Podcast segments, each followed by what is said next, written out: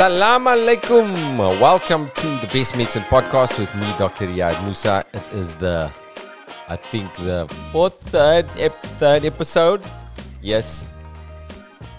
And um, my mother listened to the last podcast and uh, she said to me, I listened to your podcast and you take too long to get to the point. You ramble a lot. And I think perhaps you should first do an introduction about what you're going to talk about and then extrapolate from that point on because there's a lot of tangents, things go in many directions. And I think maybe it's more suited to people who are in the creative industry and understand comedy because you were talking about deep philosophical comedic points. But I felt like where was it going? I listened to a few minutes of it, and that was my initial assessment. So, okay. I don't know how to deal with that because, you know, the nature of this podcast, or my intention with this podcast, was just to talk and sort of concretize and coalesce many of the random thoughts that I do have in my nutty brain and try and make sense of this for healing purposes. But it seems like, according to the person who loves me most in life, the person who loves me unconditionally, I ramble and I need to get to the point. So, this is for you, mom. This podcast is about how laughter, comedy, and creativity actually affects our mental health and our wellness. And in the last episode, I was actually grappling with my own mental health issues due to the catalyst of me watching Chris Rock special, Selective Outrage. And I actually cried. I said in the last special, actually not in the last special, not last podcast, that I actually cried after watching Chris Rock special, and I I couldn't pinpoint why it was so therapeutic for me. But it was definitely therapeutic for him. He tried to transform his pain, his humiliation of Will Smith slapping him at the Oscars last year and he alchemized it into art and laughs. And I think that was definitely therapeutic for me. I cried, bruh. And and it wasn't like a just a tear descending down my cheek. I chunked. That's what we say on the flats. I chunked. I ugly cried. Oh, Chris. ah, ah, ah. Not like the cries in the movies, you know, where all the emotion happen around the eyes and, you know, just tears well up and a, a solitary tear descends down your eyes. Hey, Chris, man. That was good, man. Yo, brother. You know, where snot sort of comes out to the nose, descends down the cheek, falls into the corner of your mouth, and you're like, ah! You don't care. Ugly cry. That's really motion. But it doesn't like work so well on camera. And I cried. And and this is me now trying to unpack that. Because the slap affected me from both perspectives, from the Chris Rock perspective, because he's been the most influential comedian in my formative years. Even though like he has a pot mouth, pot mouth and I'm a very sort of clean family comedian, as many of you know. Um, and uh, Will Smith has definitely been inspirational for me because he seemed to be a person that understood how to negotiate the world of fame. And I use a lot of his ideas or his processes in achieving success. Like he comes up with lots of amazing and very pragmatic ways to approach success and fear and achievement. For example, he said, You don't try and build a wall. This is not about Donald Trump, it's, it's a conceptual wall, an abstract wall. You don't say, I'm going to build the biggest, baddest, greatest wall that's ever been built. You don't start there. You say, I'm going to lay this brick as perfectly as a brick can be laid. And you do that every single day, and soon you have a wall. Right? so, that's quite an interesting tidbit of information that people who want to achieve could potentially use. Right? Donald Trump, imagine he was like, I heard Will Smith saying this about the brick. We should start laying bricks, folks. We're not going to build a wall. We're going to take one brick at a time. Start with a little brick, a tiny brick. We'll place it perfectly down. okay, it's not about that. About the figurative uh, bricks you need to lay down to achieve success. But the fact that he smacked Chris Rock at the moment where he was about to summit the Everest of acting and, and receive his Oscar, like he like jumped off the peak, bruh.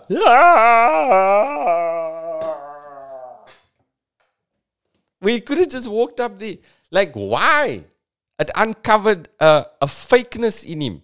Like, I'd, I'd never seen him express unjustified anger. And I don't care what you guys say, the G.I. Jane joke that he made about Jada, like comparatively to what comedians usually say, it was very tame. There was something else going on that made him react like that. And it uncovered a fakeness in Will Smith, right? Something very, very different from his projected self, what we all saw.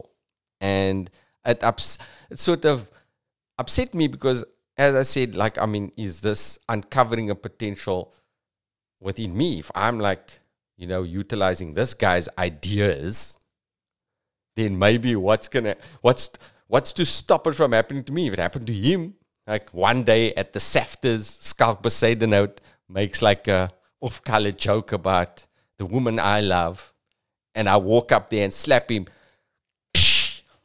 slap Schalk back into lockdown. Lockdown level one, day 56. Feeling bad, feeling negative. Fok mense, heerlikheid. Riaad Moosa just boost clapped me. Is this in my future, bro?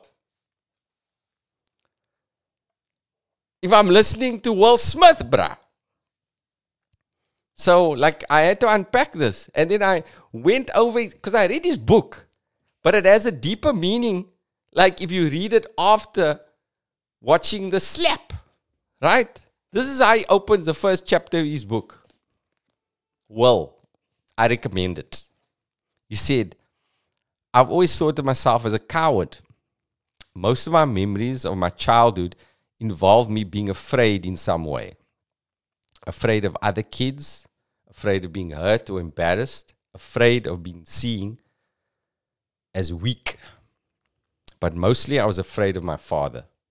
When I was nine years old, I watched my father punch my mother in the side of her head so hard that she collapsed. I saw her spit blood. That moment in that bedroom, probably more than any other moment in my life, has defined who I am today. Yo. Within everything that I've done since then, the awards, the accolades, the spotlights, and the attention, the characters and the laughs, there has been a subtle string of apologies to my mother for my inaction that day, for failing her in that moment, for failing to stand up to my father, for being a coward. What you have come to understand is Will Smith, Will Smith the alien annihilating MC, the bigger than life movie star, is largely a construction, a carefully crafted and honed character designed to protect myself, to hide myself from the world, to hide the coward. hectic, bruh. And then he extrapolates a little bit more later in the book. No, just a little bit later in the first chapter. He talks about identity. He says, Each of my siblings remembers that night in the bedroom with our mother. Each of us was incredibly scared, but each of us responded differently in ways that would go on to define who we were for much of our lives. He says, If Harry was fight, Ellen was flight, and I became a pleaser. Throughout our childhood, my siblings and I judged one another harshly for our different reactions, and those judgments hardened into re- resentment. Ellen felt like Harry and I didn't support her. Harry felt that as the older brother, I should have been stronger. I should have done something. And I felt like their responses only inflamed the situation and made it worse for all of us. I wanted everybody to just shut the fuck up and do it my way. I wanted to please and placate him because as long as Daddy was laughing and smiling, I believed we would be safe. I was the entertainer in the family. I wanted to keep everything light and fun and joyful. And while this psychological response would later bear artistic and financial fruits, it also meant that my little nine year old brain processed Daddy-O's abusive episodes as somehow being my fault. I should have been able to keep my father satisfied. I should have been able to protect my mother. I should have been able to make the family stable and happy. I should have been able to make everything all right. And it's in this compulsive desire to constantly please others, to keep them laughing and smiling at all times, to direct all the attention in the room away from the ugly and uncomfortable towards the joyful and, and the beautiful it is there that a true entertainer is born. But that night in that bedroom, with me standing there in the doorway watching my father's fists collide with the woman I loved most in this world, watching as she collapsed to the ground, helpless, I just stood there, frozen. I had been scared my whole childhood but this was the first time I had been aware of my own inaction. I was my mom's oldest son. I was less than 10 yards away, and I was the only chance she had for help. And yet I, I did nothing. It was then that my young identity congealed in my mind, became encased in a hard sediment, an unshakable feeling that no matter what I have done, and no matter how successful I have become, no matter how much money I've made, or how many number one hits I've had, or how many box office records I've broken, there is the subtle and silent feeling always pulsating in the back of my mind that I am, I'm a coward, that I have failed, and that I'm sorry, Mama. So sorry that night in that bedroom at only nine years old, watching the destruction of my family as my mother collapsed to the floor, in that moment, I decided, I made a silent promise to my mother, to my family, to myself. One day, I would be in charge. And this would never, ever happen again. Sure. Well, it happened again, bruh. I believe, at the Oscars. I believe that's exactly what happened, bruh. It happened again. I think in that moment, because he laughed initially, right? And then he looked at Jada and he saw the pain in her eyes. And I think he was transported instantaneously back into the body of that little nine year old, feeling like a coward. And that coalesced with his identity of himself today as the hero and he mixed the two and he went it was like it was in a movie set. I bet you had an out of body experience. I bet you he was watching himself from the roof of the oscars right? Like a director watching that monitor right? Just watching. Because he walked like, like, a, like a hero bruh.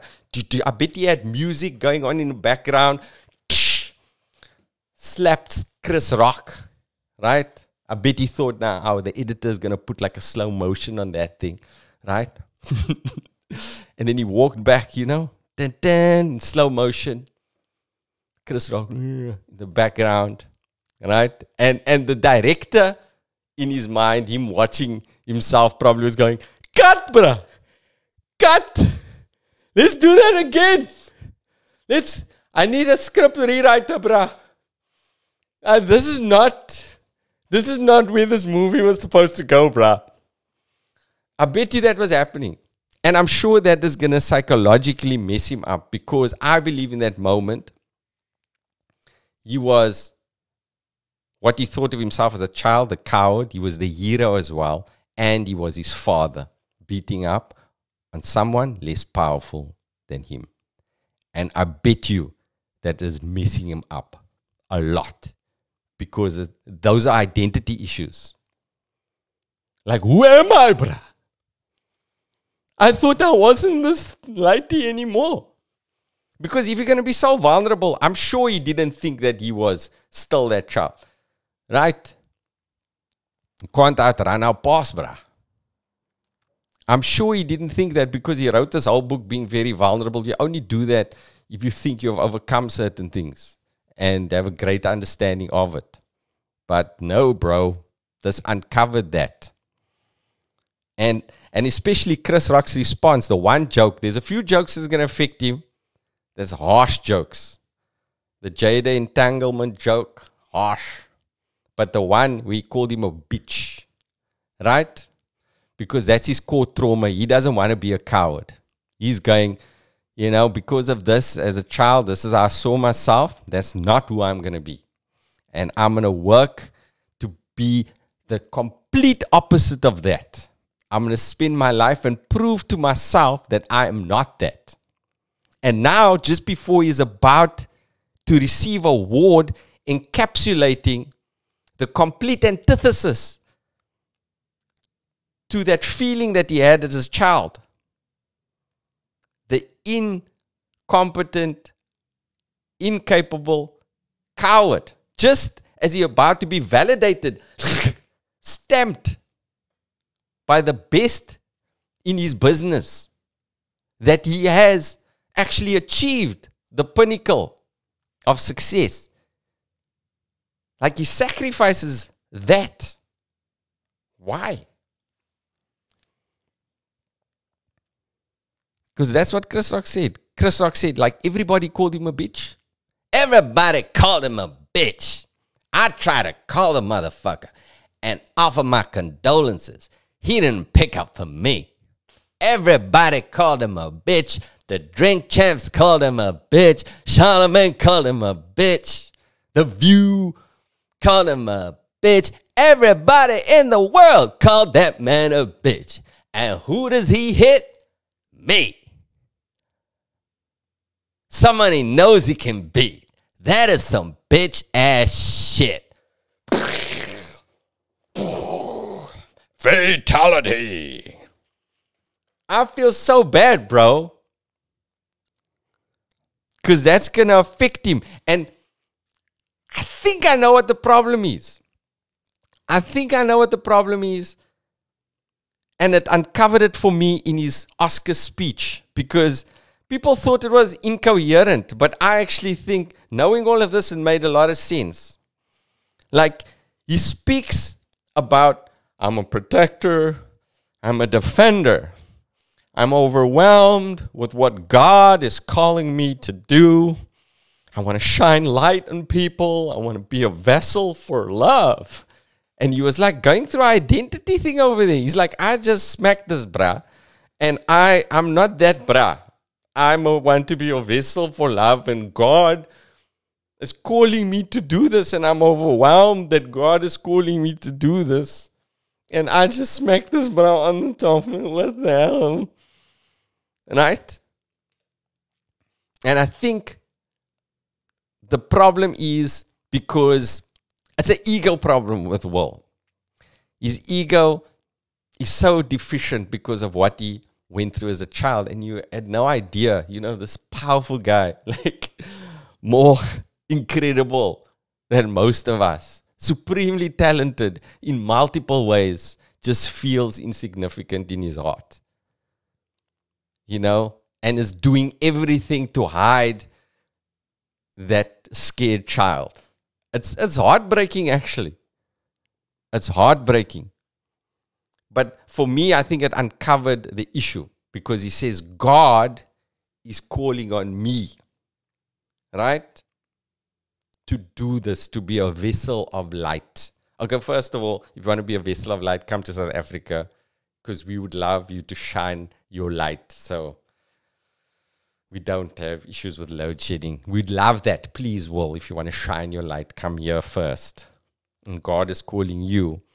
And I think that is showcases like that he's driven by ego. Because most Def on the Midnight Miracle podcast, I think, said it best. Dave Chappelle asked him about like how he feels when people call him great. Mos Def, Yasin Bey. Dave Chappelle says, you know, when people attribute greatness to you, how do you respond to that?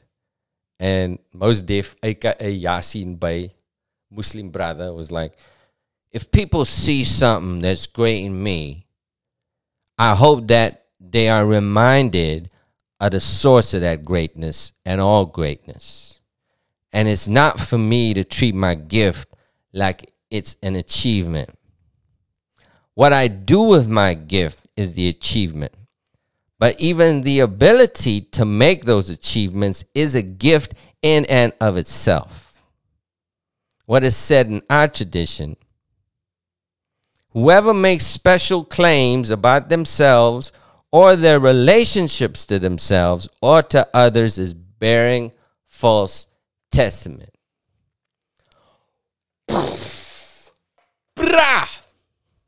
Now, some of you don't know what I'm talking about here, okay? I'm talking about even the atheistic individuals over here. I'm talking about the concept of God. The one way Will Smith is talking about God in the way that God is calling me to do this. I'm so quiet, bruh. God is going, yo, bruh, this Will Smith, bruh, this bruh is great. I need to call this bruh to help me to spread love and light to the world. I don't know why God suddenly has my accent. Apologize for that. Bruh, this world, bruh, You! He's the, we need, I need to use you, bruh. Or you quiet. I'm calling you. I, I know you're overwhelmed, but you, you need to be a vessel for love. And the, the other way with Mos Def, he talks about any greatness that people perceive in him, the source of that greatness and all greatness is not me. So the one way builds your ego, your God is choosing me, bruh. Where the other way negates the ego. And from a spiritual perspective, we always talk about negating the ego because then your heart can lead the way because your ego, you know, there's a danger in connecting to your ego too much. And Will Smith, and you know, to a certain extent, me as well. I'm in the in the public eye. You know, we live in the, you know, I I'm in like the D class South African celebrity space, but still I get it. Um, it's it's a fakeness to the world. It's an ego egoistic um, environment, and I think the approach of like anything good that I'm doing, right? The source is something beyond me, right? It's it's a gift that is coming from beyond me, as opposed to Will Smith going, "Is the all powerful is choosing me." Da, da, da, to be the champion. I, Will Smith, will spread light to the world. And he's doing this because only because he feels that way as a child. And you know that that just conscientized me to the fact, you know, I gotta really think about how I negotiate, you know, the world of fame a little bit more, you know? and also like messed me up initially because I thought like, is it better to be a good person who has done bad things or be a bad person who does good things? It seems like this whole situation um, implies you have to start with a foundation of imperfection. So I think this ego problem is going to manifest in a lot of ways because we live in a world where we're only showing perfection. Um, even with social media, I mean, with filters and everything, we just we're just exaggerating like the falseness because we're not perfect and we need to accept that we are not perfect. But here's the thing we are not perfect, but I think we can try to create perfect things. And that's where I think, you know, Chris Rock approached it better because instead of instead of uh, having Will Smith arrested that night, instead of of suing him, Jim Carrey said like you should sue him for two hundred million dollars. It was well within his rights for him to do that. Instead of doing that, he took all that pain and then transformed it into into art and art that got him paid 40 million dollars minimum. Not even discounting the like the massive tour schedule that he had. He transformed the pain into laughs. But we'll talk about this a little bit more right? This podcast, The Best Medicine, is about laughter, creativity, comedy, and how it, you know, improves our mental health and wellness. And we can tell jokes and we're gonna impart wellness ideas and we're gonna try and heal because I think it's very, very important in this time. But I think the message is, guys, stay imperfect but aspire to make perfect things. Right. All right. Um, if you want to support the podcast, um, you can uh, join my Patreon and support me. There's lots of cool goodies over there. Riaad Moosa Patreon. Um, also, new material, the sequel to material, is available on my website. You can watch that at any time. Um, my new comedy special, Voices in My Head, will be coming out soon, and you can get that. Um, I think also on my website and Patreon. And to my mother, I hope I didn't ramble too much. And I thought that like I sort of brought the, the ideas together, and we've all learned something. Keep laughing, guys. Let's laugh our way to wellness. See you next time.